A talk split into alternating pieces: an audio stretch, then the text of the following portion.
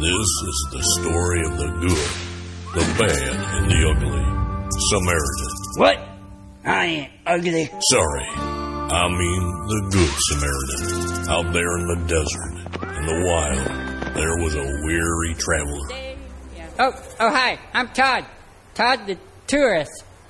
I, I was late for my bus tour, so I guess I'll just start walking down that dirty, scary road. Doop-de-doo, it's a beautiful day, and I feel so safe. On his journey, he was attacked by bandits. Huh? Huh? Oh, are there birds? I'm thirsty. Huh, I was thirsty. Hmm.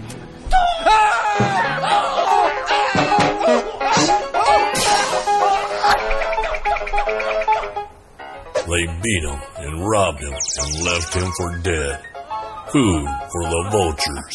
I don't remember that in the brochure. Lucky for him, there was a priest. Marriage is what brings us together today. Traveling the same dusty road. Oh, what a lovely day today. I feel so safe and... Look! Look at the weary traveler. The traveler hurt his arms and his legs. And his face. And when the priest saw the bloody and beaten man... Oh. So sorry. I'm running late for church.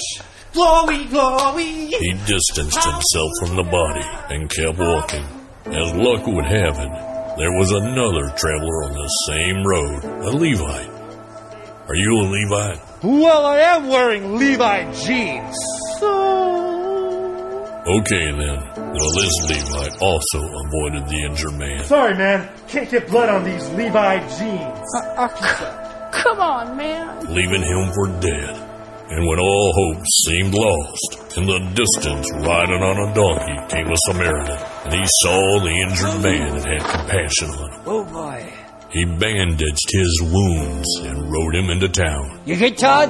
Let's go. Checking him into the local inn, the Samaritan paid for everything. He became known around those parts as the Good Samaritan.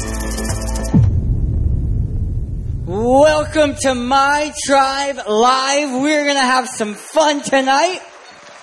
I am I am really excited about what we're going to do. It's going to be different, as you can tell by Todd the Tourist. This is going to be a different night. This is a family service for kids, teenagers, and parents to, to be together. What we're going to do, we're about to do a live demonstration of My Tribe. Here's what My Tribe is all about. My Tribe is about taking your family through the Bible in chronological order. What I mean by that is in the correct historical timeline order. Because sometimes the Bible's a little confusing. When you read the Bible, some books happen earlier on, but not in the timeline of events. And so you're like, wait, was Esther friends with Jesus? I don't get it. So what we've done is we've studied the Bible really thoroughly and put together a digital timeline of events. Because I believe when you understand the Bible in chronological order, it will bring the teachings of Jesus to life like you've never, never understood before. I'm so excited. So we're going to do that tonight. We're going to take over fifty episodes worth of preaching and stuff into one night. So I hope uh, you made plans to sleep here tonight, because we're going to be here for a long time. No, no. We're going to do a one-hour service and walk you through the Bible. Are you guys ready? Tonight we're going to start in Genesis, uh, about Genesis eleven. And our story begins with Father Abraham.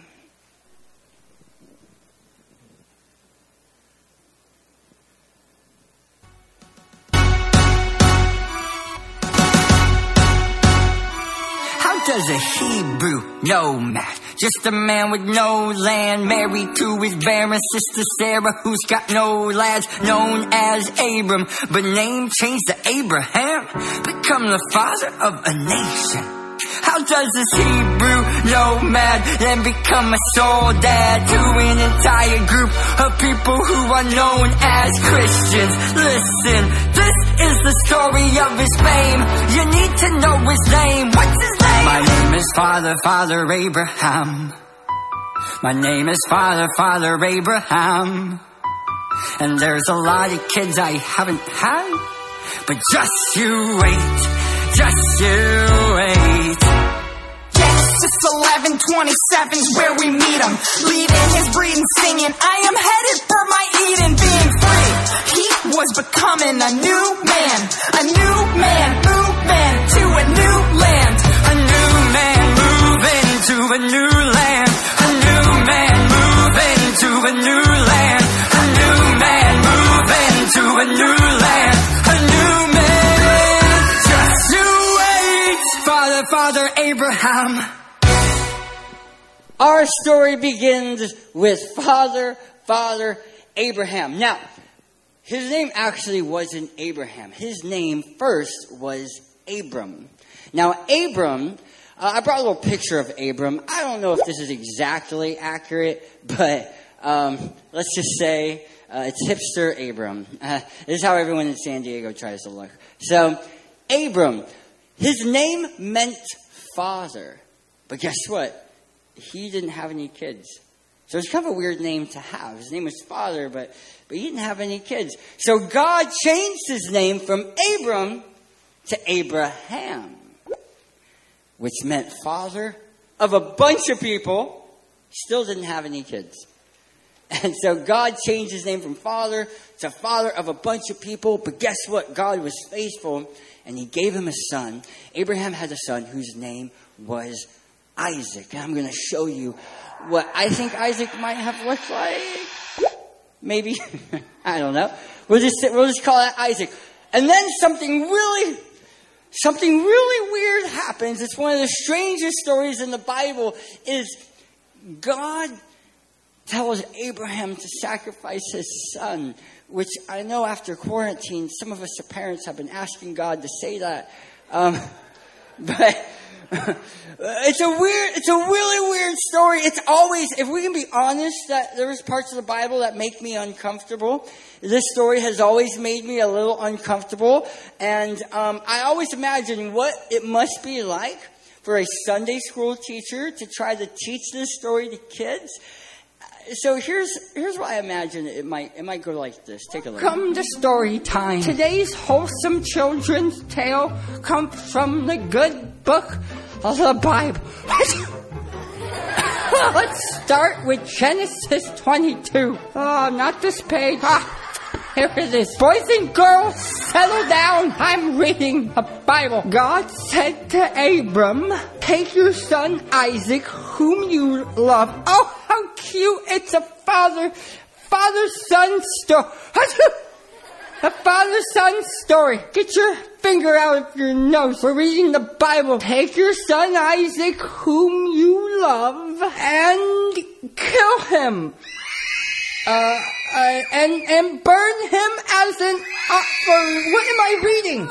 Is this the Bi- This is the Bible. This is the Bible. It's the Bible. Stop crying, Jimmy. So Abraham took his son and a knife. Uh, it's, it's okay. It's uh, it's the Bible. It's okay. Stop. Stop screaming. Stop crying. Stop crying, Jimmy. I'm sure it's going to get better, kids. Just keep reading. So Abraham took his son Isaac and bound him in rope and put him on the altar and then took his knife to slaughter his son. No! This can't be right! What are we reading? I'm sorry, parents, parents. Uh, alert, uh, how do you use a cell phone? Siri, call all the parents. All of them. Come pick up your kid. There are kids crying. There are kids screaming. That kid in the back just passed out. Siri, help me. Parents, please pick up your kids immediately. Sunday school has been canceled. Somebody help me. I am bad with babies. Now, here's the thing. As... As awkward as that story is, it's actually really profound and really powerful. Did you know that the first time we ever see the word love in the Bible is in this story? And it, we do a whole episode on Abraham and Isaac, and it will really help you not feel so awkward with that story. But I have to keep moving on because uh, we don't want to be here all night. So we're going to move on. Abraham had a son named Isaac, and Isaac had a son named Jacob. And here's what I think Jacob might have looked like. We're going to put that on the screen for you. This is Jacob. Uh, as you can tell, he's a, he's a shady guy, right? That's a shady guy. Do you know the name Jacob? It meant deceiver, heel grabber. It's not a great name. Uh, I think I told some of you this, but my parents let my fo- four-year-old brother name me. They let my four-year-old brother name me. I was this close to being named Poopstick. All right. Thankfully, he named me Jason David. Uh, David's my middle name. He named me Jason David because his best friend was Jason and his second best friend was David. Super sweet. Uh, if he had a girlfriend at the time, I would have been called Jennifer. Who knows what would have happened. But Jacob, he was named Jacob, which meant deceiver. But God changed Jacob's name from Jacob to Israel. Now, here's what I love about God. God is not a name caller. He's a name changer. See, when I went to school, I got called all kinds of mean names. I had so much acne and pimples on my face, they called me pepperoni pizza. All right? They called me chocolate chip cookie. And, and plus, I had braces on top of it, and, and I was trying to do spiky hair like N Sync, and you know, and it was just it was just a lot to look at. Even my mirror was like, I'm gonna crack, you know. But, but it, you know, but I remember all those names.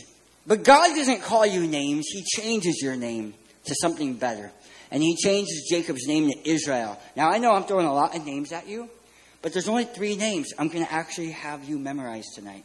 And this is the first one, Israel. Everyone say, Israel. Israel. Who has heard of Israel? Raise your hand if you've heard of Israel. Most of us, we've heard of the nation of Israel. This is where it all begins. The entire nation of Israel begins with this. Sorry, I'm pointing at, there's a T V screen right here. You're like, what is he pointing? There, I'm pointing there. The entire story of the nation of Israel begins with this man right here. You notice that he's no longer as shady as he was before. Did you notice the, the shades are gone? This is Israel. The name Israel means to overcome. It means I struggled and I overcame. And that's going to be the story of the nation of Israel. Now, Israel has twelve sons. Let's count them. You ready? We're going to count them together. One, two, three, four, twelve. There's twelve sons right there. All right. Now, here's what's really cool. Each one of these sons had a different name. I'm going to introduce to one of you, uh, one of them to you right now. His name was Judah. All right. Now, I'm going to pick this guy right here to be Judah. So this guy here, we're going to call him Judah. I don't know. I think he just looks like a Judah. Doesn't he? He just looks like a Judah. I'm calling him Judah. That's the second name to memorize tonight.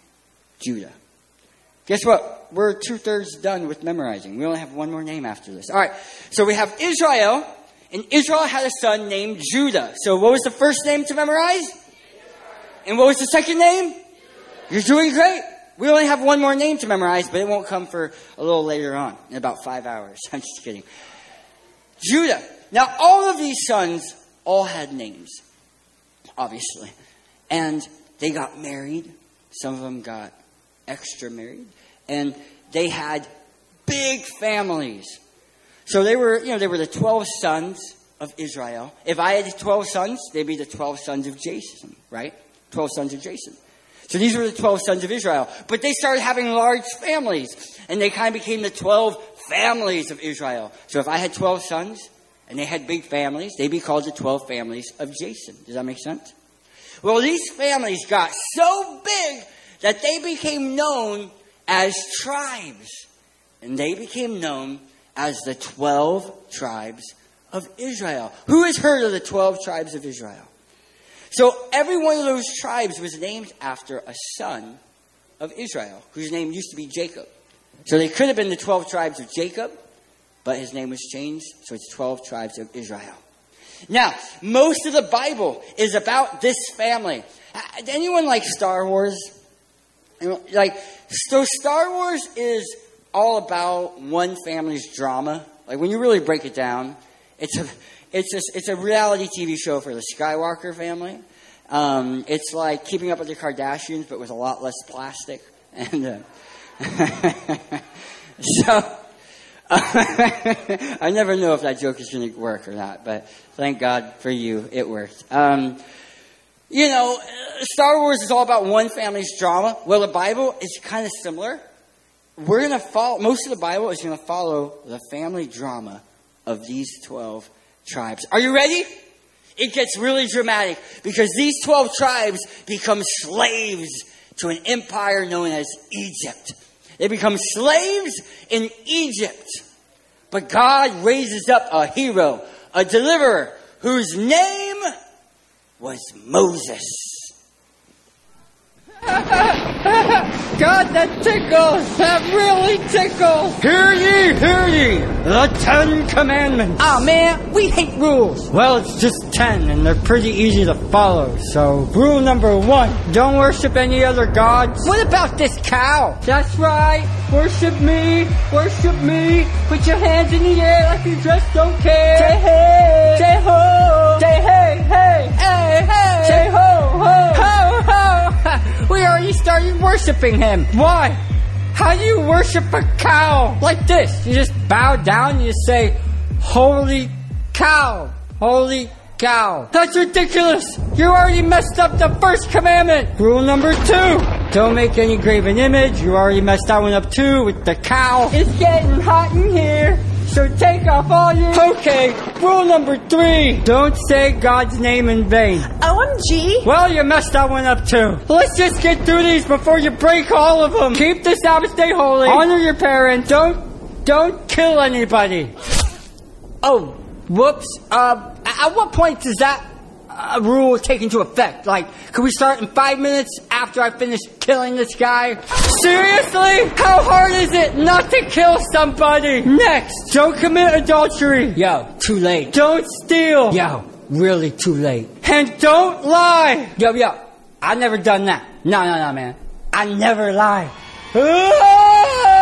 Are you kidding me? Don't lust after your neighbor's wife or covet any of his stuff. Hey, girl. Uh, I'm married. So? Are you even listening to Moses? Way to go, everybody. You broke all ten. I'm so angry. I'm so mad I could just... Uh, uh, Moses just broke all ten commandments. O M G! Let's play a game. Go ahead and give me that next one. We're going to play a game. I brought my friend the Holy Cow, and we're going to play a little game. Holy Cow, can we use this ball? Here's what we're going to do. We cannot let this ball touch the ground, but we also can't let it hit the ceiling. Are you ready? How many times can we keep it in the air? On your marks, get set, go. We got one, two, three, four, five, six. Oh, yeah, we got six. Here we go. One, two, three, four, five, six, seven, eight. Oh. One, two, three. Oh, my bad. We got three. One, two, three. We got six in the record. Here we go. One, two, three, four. We're coming this way. Five, six. Here we go. Over here, over here. One, two, three. Wait, use your head. One, two, three, four, five, six, seven, eight, nine. New record. Ten, eleven. twelve, thirteen, fourteen, fifteen, sixteen, seventeen, eighteen. Ah! One, two, one, one. We keep getting one. Let's go over here. Here we go. One, two. Th- oh, wait. Oh, look at that dive. One. We were really good at getting one. Two, three, one. Two, three, four, five. Woo! All right, let's bring it to this side. Let's bring it to this side. Here we go. Let's take it to that side. Here we go. Here he comes. One, two. One, two, three, four, five. One, two, three, four, five, six, seven, here we go, eight, almost now. Oh! All right, we got ten seconds left. I think, I think I'm tired. Give yourselves a hand. Here, holy cow. Here's your ball back, holy cow. The holy cow, everybody. The holy cow. Now, you might be wondering, what just happened? Why do we just party with a cow? And I bet that's what God was asking Israel. Why are you partying with a cow? Because while Moses was on the mountain getting the Ten Commandments, the twelve tribes of Israel were partying with a cow. They were worshiping a cow. They were even sacrificing their kids to a cow. Parents, don't get excited. They were sacrificing their kids to a cow. You know why they were doing that? Because everyone around them was doing it. All the other nations were worshiping cows and bulls and really weird stuff. And they wanted to be like everybody else. The twelve tribes of Israel wanted to become a nation. They wanted to become a kingdom. And all the other nations had a human king. So the twelve tribes of Israel made a big mistake. You know what they did? They said, God, we do not want you to be our king anymore. We want a human king. We're not going to follow God. We're going to follow a human king. So they picked one. And this really backfired, my friends, because they ended up with a doozy of a king. Let me introduce you to King Saul. Ow! I don't like you. Ow!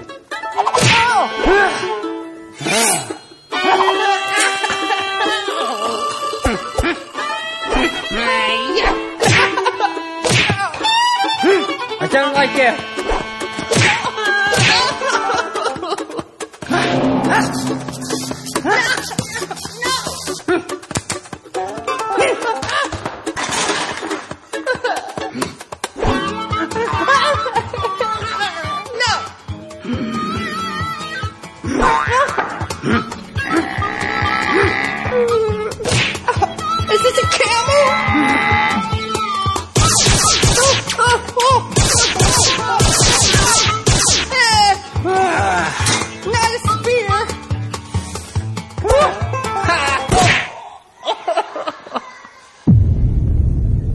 So that was King Saul. He was a little jealous of King of, of David. That was David there who had just defeated Goliath. King Saul was getting jelly. So he tried to kill him. That's the kind of kings. They ended up with a bunch of bad kings. Let me show you the area of land that became their kingdom. We're going to show you this map right here. This is the kingdom of Israel. And as we look at it, Um, this is a modern-day map of Israel, but everything that you see here within these black borders, I feel like a weatherman. We're gonna have some like there's gonna be uh, some wind coming off here. Um, every everything you see here, everything the light touches, uh, was the kingdom of Israel. Now, I'm not going to explain exactly what happened next or why it happened. We do a whole full-length episode about this moment.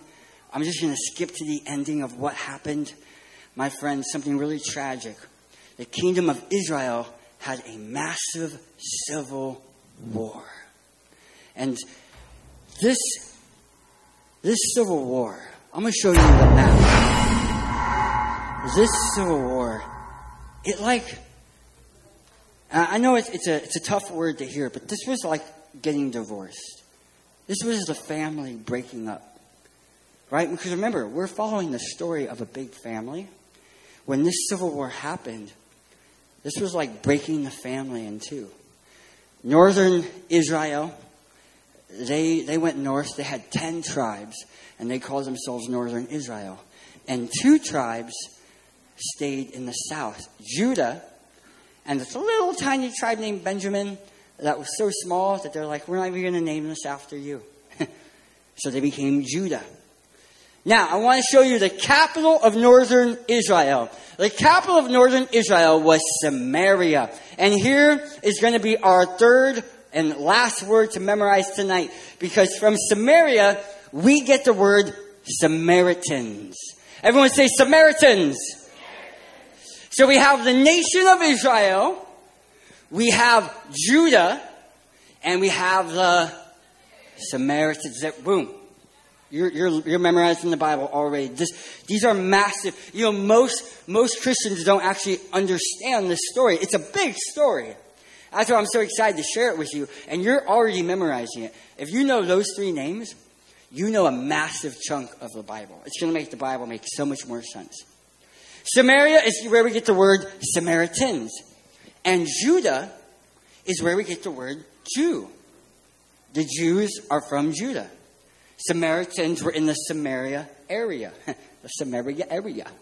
So, you begin to see already, with this civil war, you begin to see a rift, a crack between the Samaritans and the Jews. Remember that? It's going to become very, very important.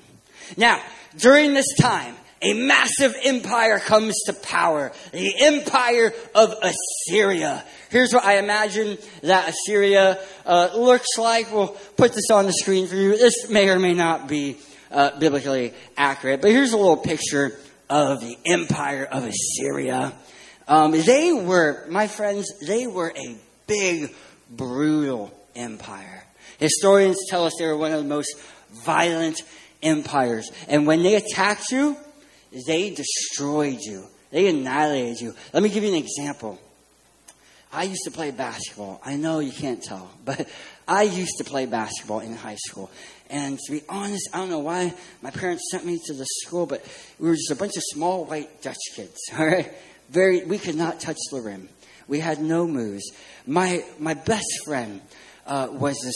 He was a super tall uh, African American, just my best friend in the world. When we walked in public together, people were like, "How are you guys friends?" He was so tall, I was so small. We looked like an awkward Oreo cookie. and uh, and he played for an, an, uh, this other team, and they recruited they recruited some of the best athletes. All of them could dunk in their freshman year, so they all came to play against us small white Dutch kids, and I'm going to let you try to guess what the score was.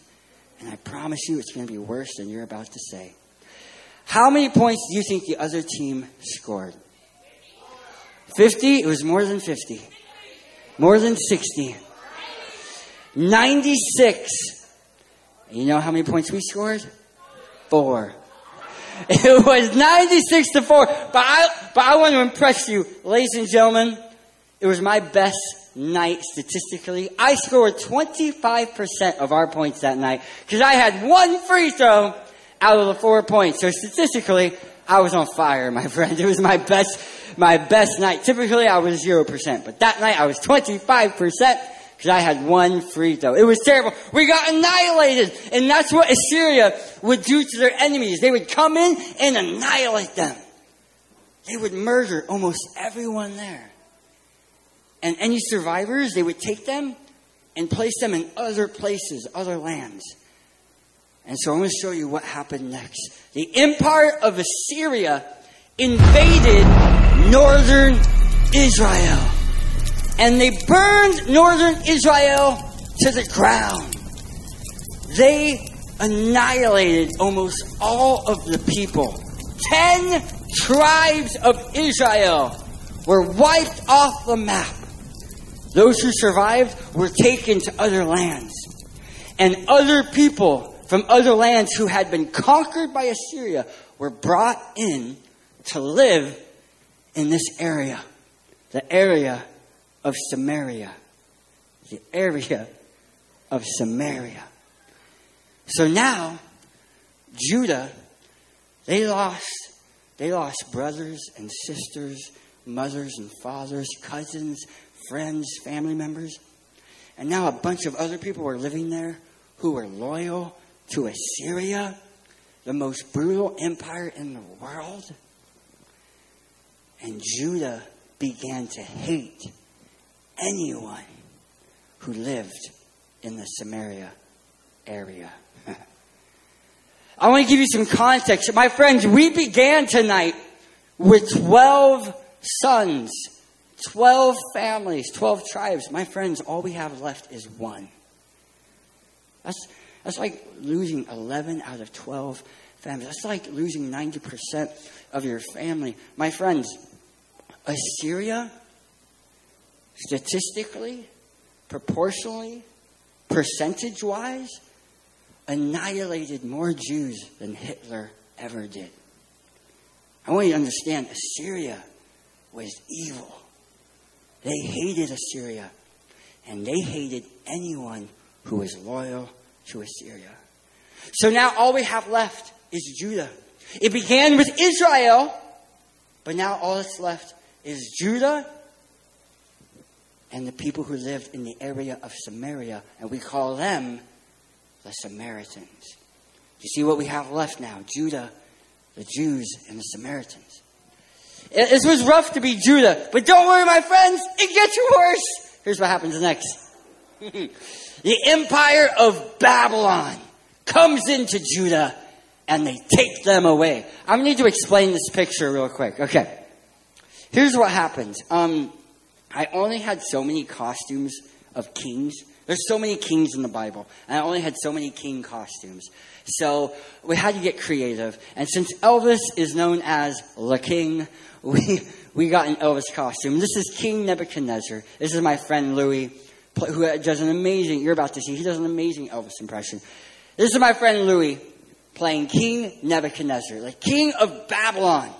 Babylon came into Judah and took a bunch of Jews away from their home into Babylon. Almost like being kidnapped.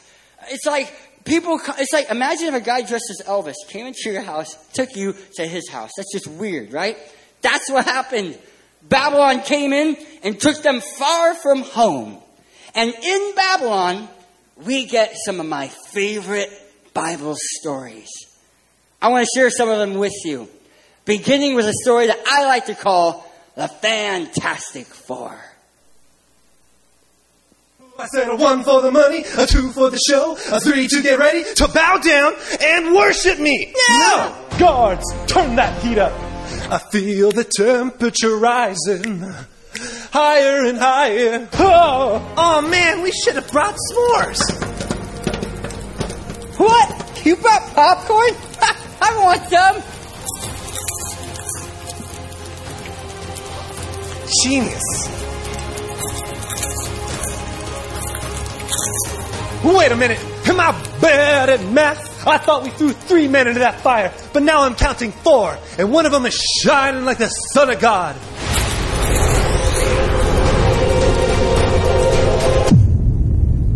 I like to call them the Fantastic Four, because there was only three of them that got thrown into the fire, and then a fourth showed up, and I believe that was Jesus, the Fantastic Four. Here's what I love about Jesus. He showed up with them in the fire. Sometimes we say, God, I want to know you more. God, I want to experience you. But sometimes Jesus is waiting in the fire.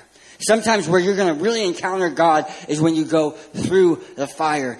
And he is with you in the fire. We do a whole episode about that. One of my favorite stories. But I have another favorite story. Who is, who here has heard of Daniel and the lion's den? Most of us, right? I love this story. I like to imagine that King Nebuchadnezzar, when he started putting together his lion's den, he started to audition different lions to see who would, who, who could make the cut, who would be really scary. So uh, take a look at these lion auditions. To Babylon, where King Nebuchadnezzar is auditioning lions for his new lion's den.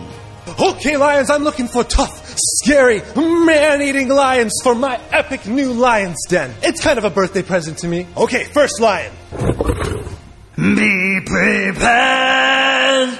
Okay, this isn't a musical, people. You belong in a child's cartoon or something. What? I'm looking for evil scary, like a like a villain who would betray his own brother and nephew in an attempt to take the throne, like some kind of lion king. I don't know, that's just an example. I just don't believe that you would ever do something like that. Just not convincing. Next! Well, that's that's kind of scary, I guess.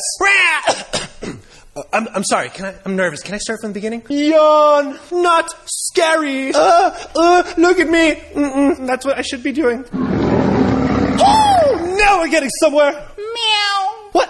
What was that? Meow. Are you even a lion? Yeah, I'm a, I'm a lion. I'm just a wee little lion. Hungry for some pancakes. Pancakes? Pancakes. Pancakes? Pancakes. What? I don't serve my lions pancakes. I serve them disobedient servants and enemies that disobey me. What about disobedient pancakes? What? No, no, humans. You're supposed to be eating humans. I, are you not a man-eating lion? I was told you were building a new Denny's. I'm here for Denny's. To eat some pancakes. Denny's? What? No, no, not a not a Denny's, a den. I'm, I'm building a lion's den, not a lion's Denny's. Oh, bummer. Now, give me a roar. Okay. Meow. I said a roar. Meow. What was that? I I don't know. I don't really want to eat anybody, sir. I just want pancakes. Pancakes? Pancakes. Pancakes. Pancakes. Like a Denny's. This isn't a Denny's. This is a lion's den! A lion's den with pancakes? No! Do you have any pancakes? No! How about syrup? Now why would I have syrup? For my pancakes. I just said we don't have any pancakes. Can I speak to your manager? I thought this was a lion's Denny's. For the last time, this isn't a Denny's. This is a lion's den. Den! Oh, a lion's den. Okay, okay, I get it. I understand, I understand. Um... Do you have any waffles? No. French toast? No. All right, well, then I'll just take some pancakes. Ah! So, that's what I like to imagine might have happened. Probably not. But, you know, we like to have some fun. So, some of my favorite stories happen in Babylon. In Babylon, King Nebuchadnezzar is trying to change the people of Judah. He's trying to get them to stop worshiping God. And that's where we have these amazing heroes like Daniel and his three best friends who become the Fantastic Four. And these men and, and women of God who refuse to bow down and worship the king of Babylon and chose to keep worshiping God even when it could cost them their life. It's a powerful story. Yet in the midst of all of that happening, Judah longed to return home. They couldn't wait to return home. Have you ever been on like a long trip and you just were like, I just want my own bed. I just I just want to go home. And here's what happens when Judah returns home. Let's take a look at this map.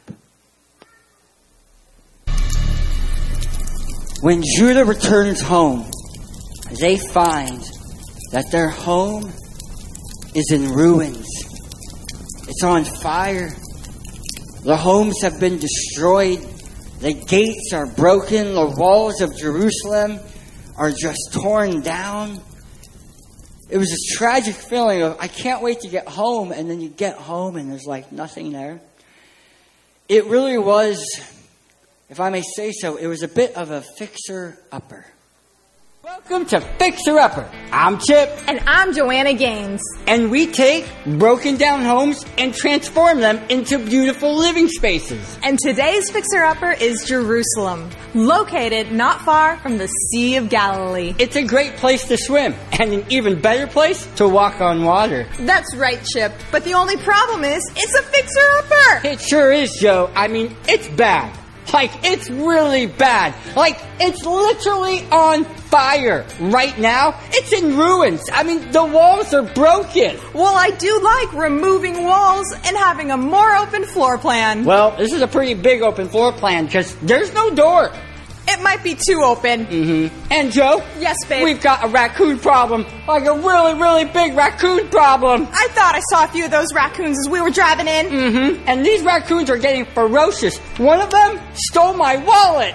Really? Yeah, he held me at gunpoint. What can I say, Chip? It's a fixer-upper. It sure is. But, but I don't think we can fix this. Welcome back to Fixer Upper. I'm Chip. And I'm Joanna Gaines. And together we like to fix stuff up. We like to take broken homes and I can't even see you. Oh, there you are, babe. Hey, babe. Hey, babe. That's right, babe. How you doing, babe? I'm doing pretty well, babe. How about well, you? Well, here, babe. Here's the thing, babe. We were hired by the people of Judah to fix up Jerusalem. That's right. They need some help. It's pretty crazy over there. It's crazy. Their, their homes are gone, pretty much. They That's need right. us. And, you know, we got that Magnolia vibe. That's right. So here, here, here's the deal, babe. We're expensive. We are expensive. Woo! I mean, we have five kids. And twenty goats. And twenty goats. And those are kids, too. That's right. We got the T V show. We got to pay the bills. Got to pay the bills. Got to take care of the family. Yeah. So something shocking happened. That's right. We had some visitors, babe. Babe, what happened, babe? That's right. Okay, so Judah, the people of Judah, they need help, right? Because mm-hmm. they're trying to resettle in their home. Well, guess what? So the Samaritans, they said, you know what? We're going to go and offer help. So yeah. the Samaritans came, and they came in fact, by. We brought a little map. Isn't that right, Joe? That, that's right. Go ahead and look at the screen. All right, here we go. We got brought a little map. Samaritans offered help. They offered. It was kind of like a peace offering, yeah. you know, kind of like for a free. For free. For free. And you know what? Samaritans, they should have, the, the the people from Judah should have offered or should have accepted the help. They would have saved a lot of money. They would have We're saved expensive. a lot of money. We're expensive. The Samaritans would have worked for free. I don't mm-hmm. know what they were thinking. But you know what? Judah said no. Judah said what, no. What did they do? They looked him in the eyes. What did they do? They gave him the stink eye. Oh, the stink eye. It was they, stinky. They gave him the stink eye. Real they, stinky. They glared at them, and mm-hmm. they said, we're not going to bury the hatchet. Mm-hmm. We don't like you, Samaritans. Mm-hmm. No way, Jose. They said, no way, Jose? No way, Jose. Their name wasn't even Jose. Their name wasn't. They said yeah. it. They said, no way, Jose. They said, no way, Jose. They said, we're mad about that civil war. Yeah. We're mad about the whole Assyria thing. Yeah. And they said, no. Yeah. So they, you know what? They rejected the peace offering. In fact, we brought, that's right, we brought a little map to show you. They rejected Samaria's peace offering. So you know what? Yeah. We made some money. That's right. We helped.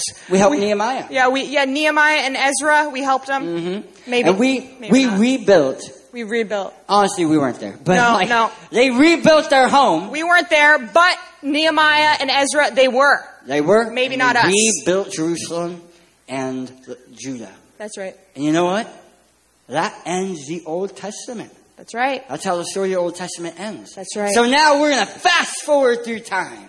four hundred years four, in the future. Is that right, babe? That's right, babe. That's right, babe. Mm-hmm. four hundred years, babe? Mm-hmm. Is that what you said, babe? That's right, babe. I love you, babe. Love you too, babe. four hundred years. Yeah. Mm-hmm. And we're going to kick off the New Testament. Wait. And what's happened, babe? A, a new empire has taken over. That's right. The biggest, mm. baddest, uh. most ruthless empire that this world has ever seen. The, the Romans. Romans.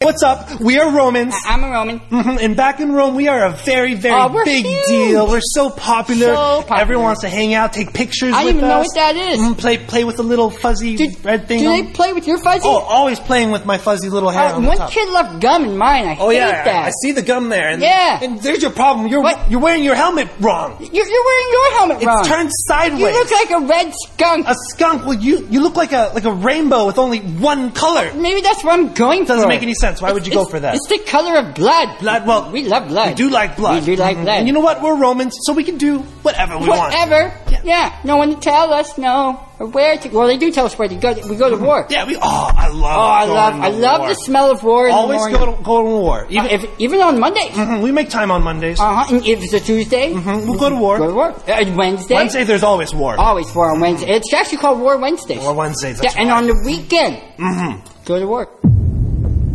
And that takes us into the New Testament, where things are about to get wild. Now, Rome has taken... I'll explain in just a second. Don't worry. I know it's on me. You're like, does he know what he's on?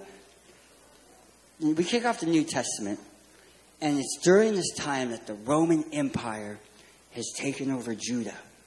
Do you notice how they're always coming face-to-face with the empire? First it was Egypt, and then Assyria, and then Babylon, and now it's Rome. And it's during this time that Jesus begins his ministry. And he begins teaching, he begins preaching, and he begins telling these stories. And these stories are called parables. Everyone say parables. How many of you have heard of parables of Jesus? Some of us, awesome. He begins telling these parables. A parable is simply a story that has a lesson. A, it has a moral. It's a story with a moral, with a lesson. Jesus begins telling these parables. And I want to end today's message with his most famous parable. Are you ready? He kicks off his most famous parable by reminding his Jewish audience of a famous scripture from the Old Testament, from the book of Leviticus. Let's take a look at this verse right now. Do not seek revenge or bear a grudge against anyone among your people, but love your neighbor as yourself. Love your neighbor as yourself. Who's heard of this before? Awesome, awesome. It's at this point that one of the Jewish lawyers who's listening to Jesus says, okay, Jesus, but let me ask you this. Who is my neighbor? Who is my neighbor? Let's put that question right there for you. Who is my neighbor? And Jesus responds by telling him the story of the Good Samaritan. Now, I want you to look at this phrase, the Good Samaritan. Did you know that for a Jewish person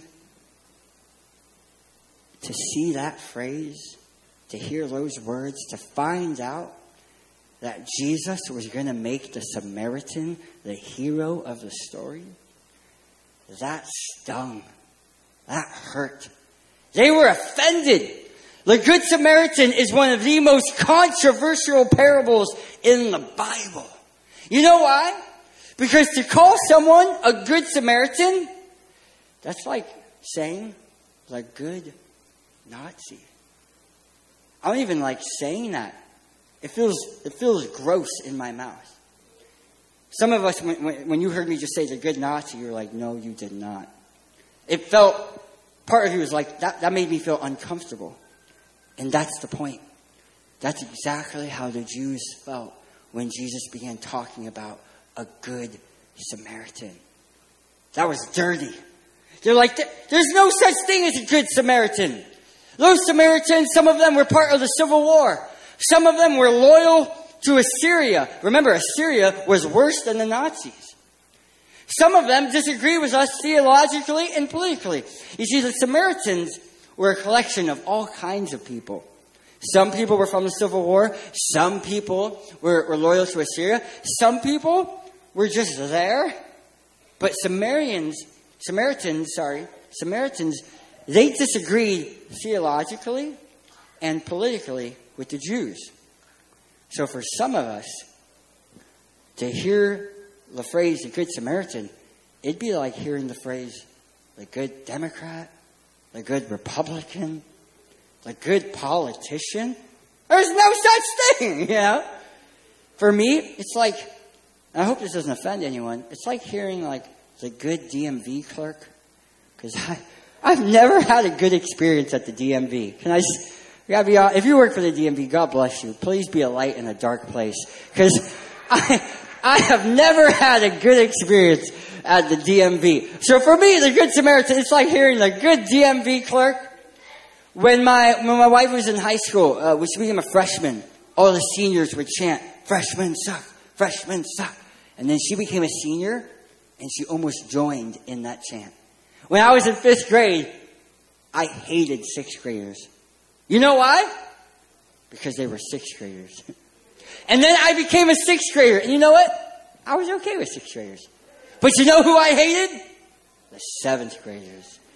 And then I became a seventh grader, and I was okay with seventh graders. But you know who I hated? The eighth graders. We do this.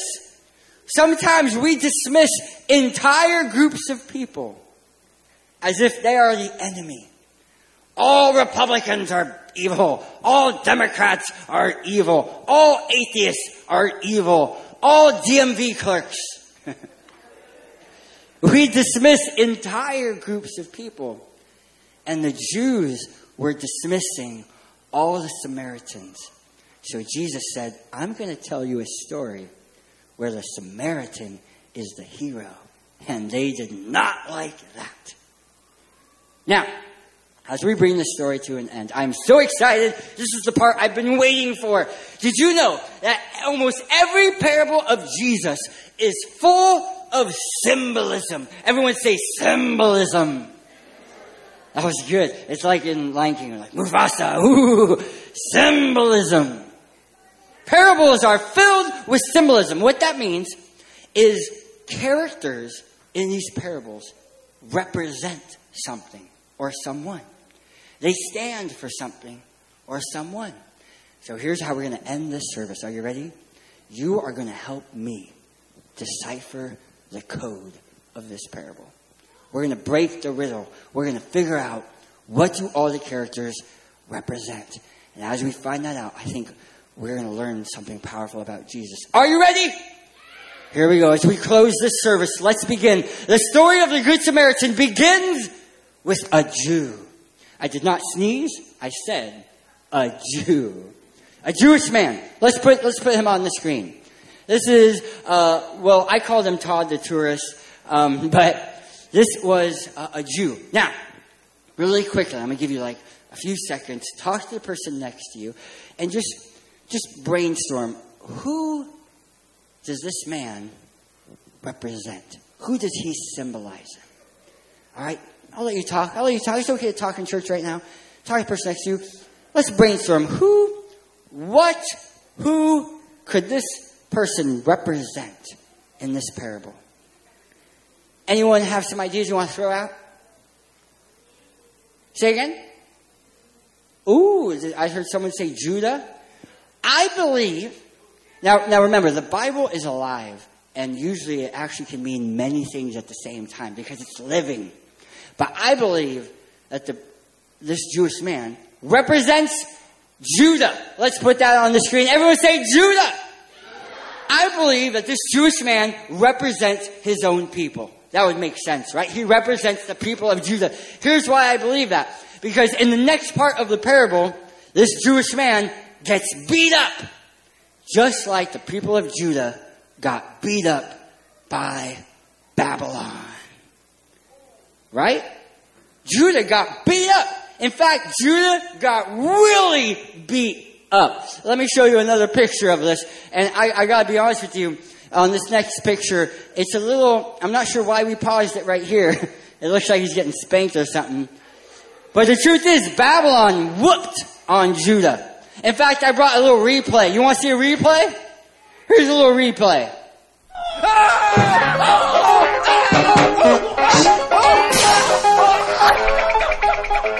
So there, that's my replay of Babylon whooping on Judah. Now, what happened was this left Judah beaten and broken. In fact, I brought a picture of that. And uh, it left Judah just beaten and broken. And I may have forgotten to include that picture, but if you can just imagine that this Jewish man, he's just...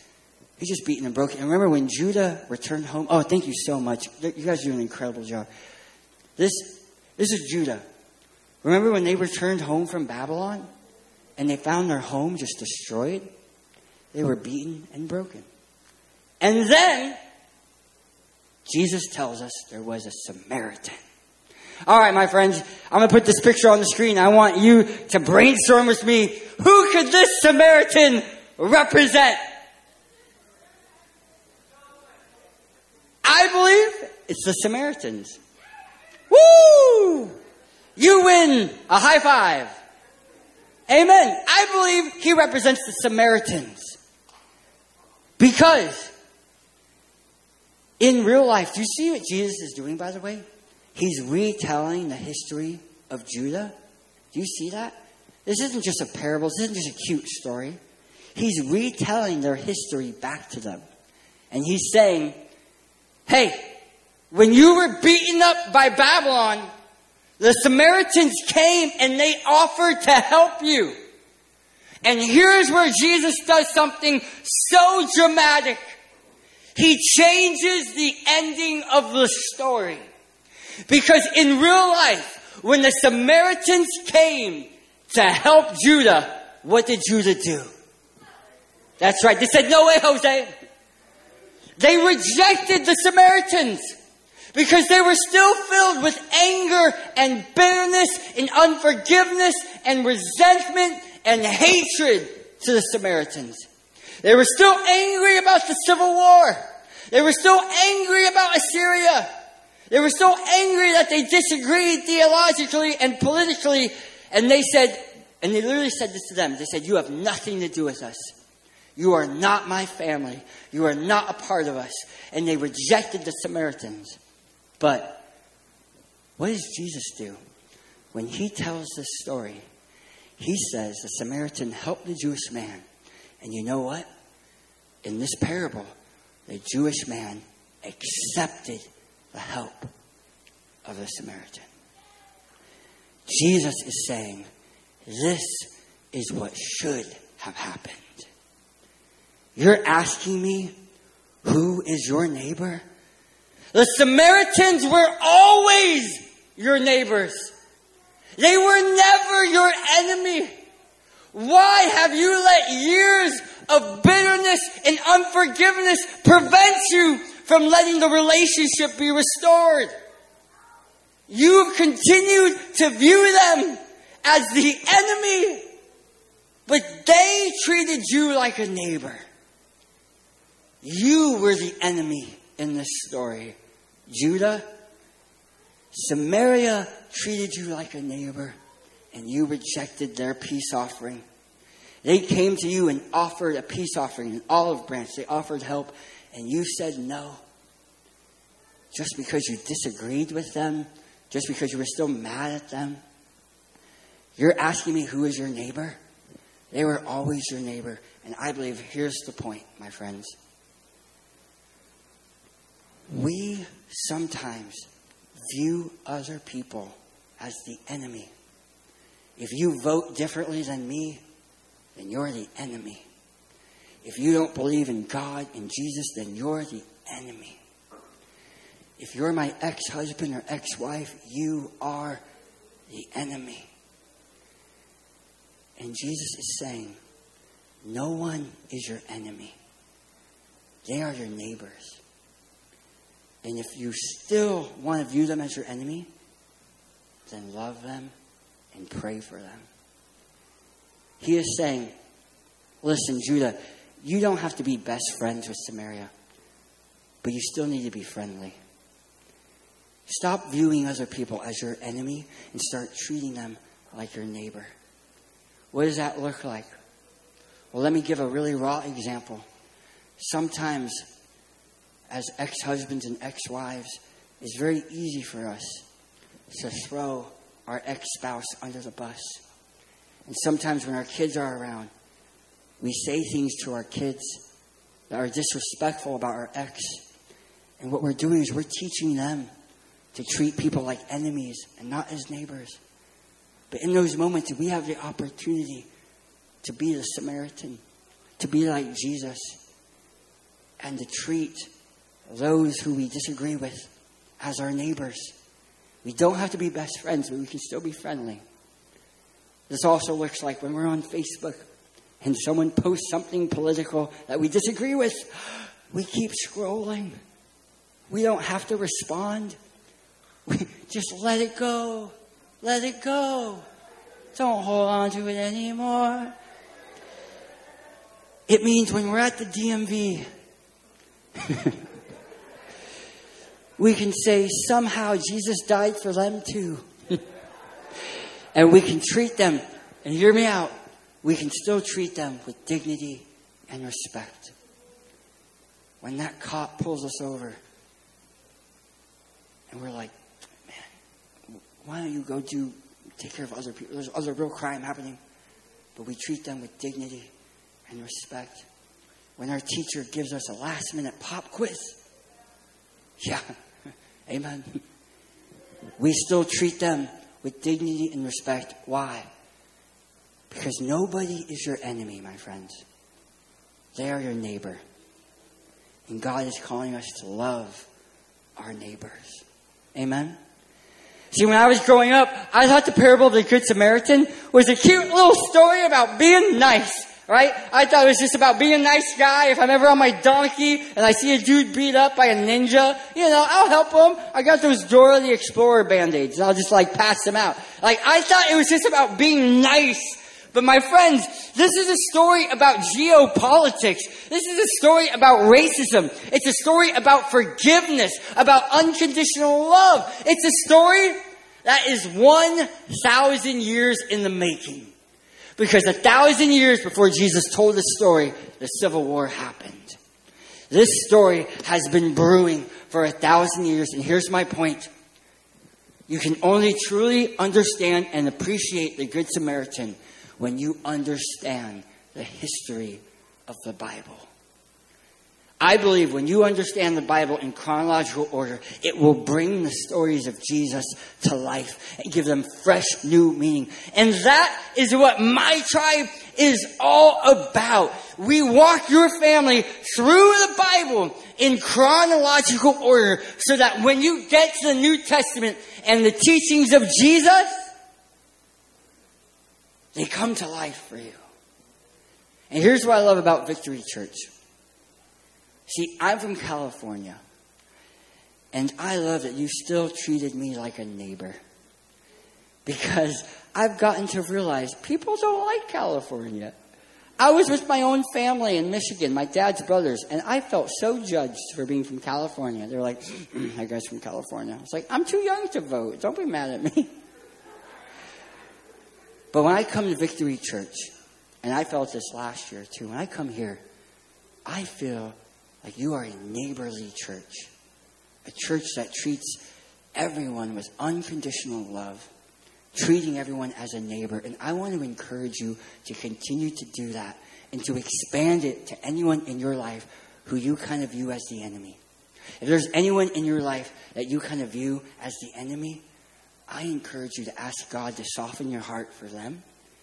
Because can I tell you something? Jesus softened his heart for them. And he died on a cross for them.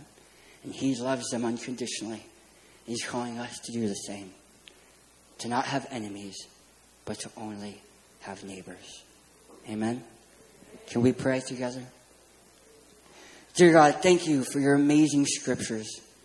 Thank you for bringing the Bible to life for us and And teaching us about ourselves and what it means to be a follower of Jesus. I pray you continue to grow us and transform us. In Jesus' name we pray.